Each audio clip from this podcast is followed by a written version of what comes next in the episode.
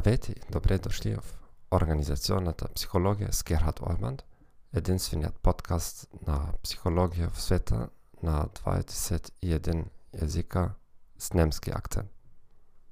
Ако сте студент или професионалист, този подкаст ви помага да обновите знанията си в седмични порции не повече от 5 минути.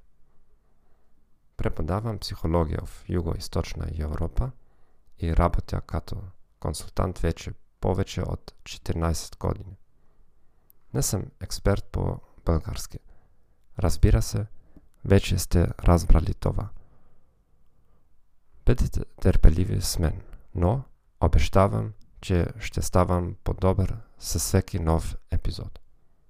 Днес ще говорим за редизайн на работата и за модела на характеристиките на работа на Грег Олтъм и Ричард Хекман.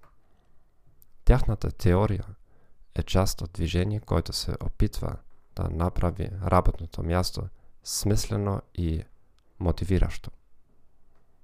Преди това, тенденцията беше да се стандартизират и опростят работата. Страничните ефекти са, че работниците могат да се чувстват недооценени и немотивирани, което е лошо за производителността. Според техния модел, следните пет основни работни характеристики подобряват работата. Разнообразие на уменията.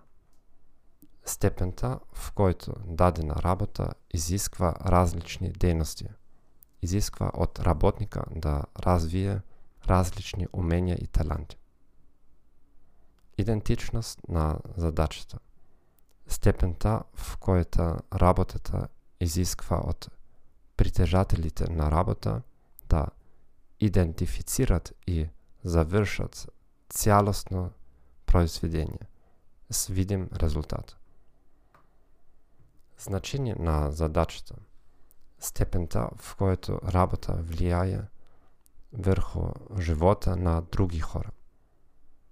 Влиянието може да бъде или в непосредствената организация, или в външната среда. Автономност.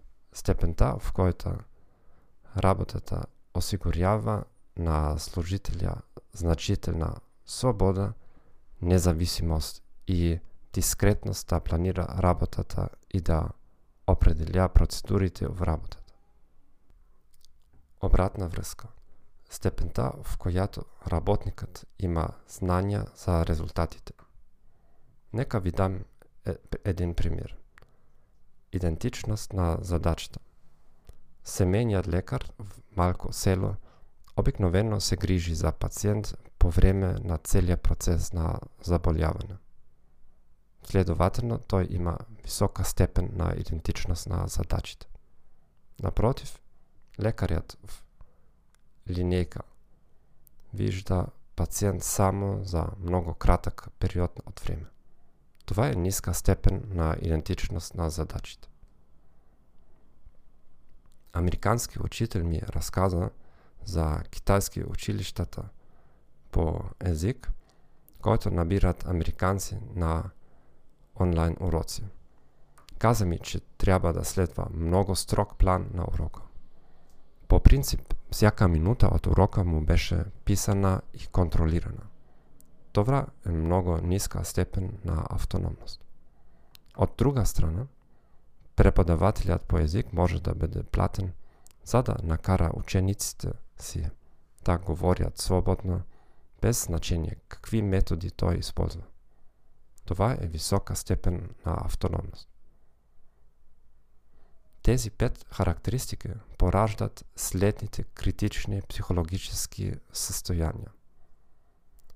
Служителите смятат, че работата им е смислена, те се чувстват отговорни за резултата и знаят резултатите от своята трудова дейност. Ефектът върху производителността може да бъде медиран, модериран от следните променливи. Силата на нуждата на човек от лични постижения, обучение и развитие. Ако някой е по-малко заинтересован от личностното израстване, той или тя няма да бъде разочарован толкова много от работа с ниско разнообразие от умения и по-малка самостоятелност. Знание и умения. Нивото на знание и умение, който работникът притежава, може да смекчи връзката между характеристиките на работата, трите психологически състояния и представяването.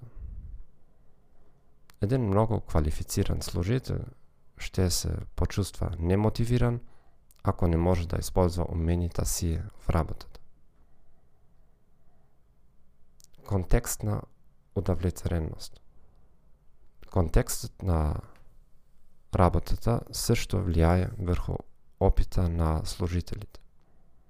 Автори предполагат, че когато работниците са доволни от неща като своите менеджери, заплащане, колеги и сигурност на работното място, те реагират по-положително на силно мотивиращи работни места и по-малко положително, когато не са доволни.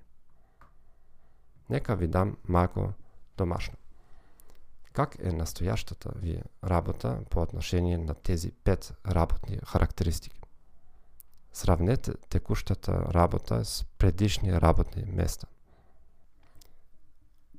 Усещахте ли въздействието на тези пет работни характеристики? Благодаря ви, че слушате този подкаст. Моля, абонирайте се за нашия канал и ми изпратите въпроси и коментари. Желая ви приятен ден и Toczuwan.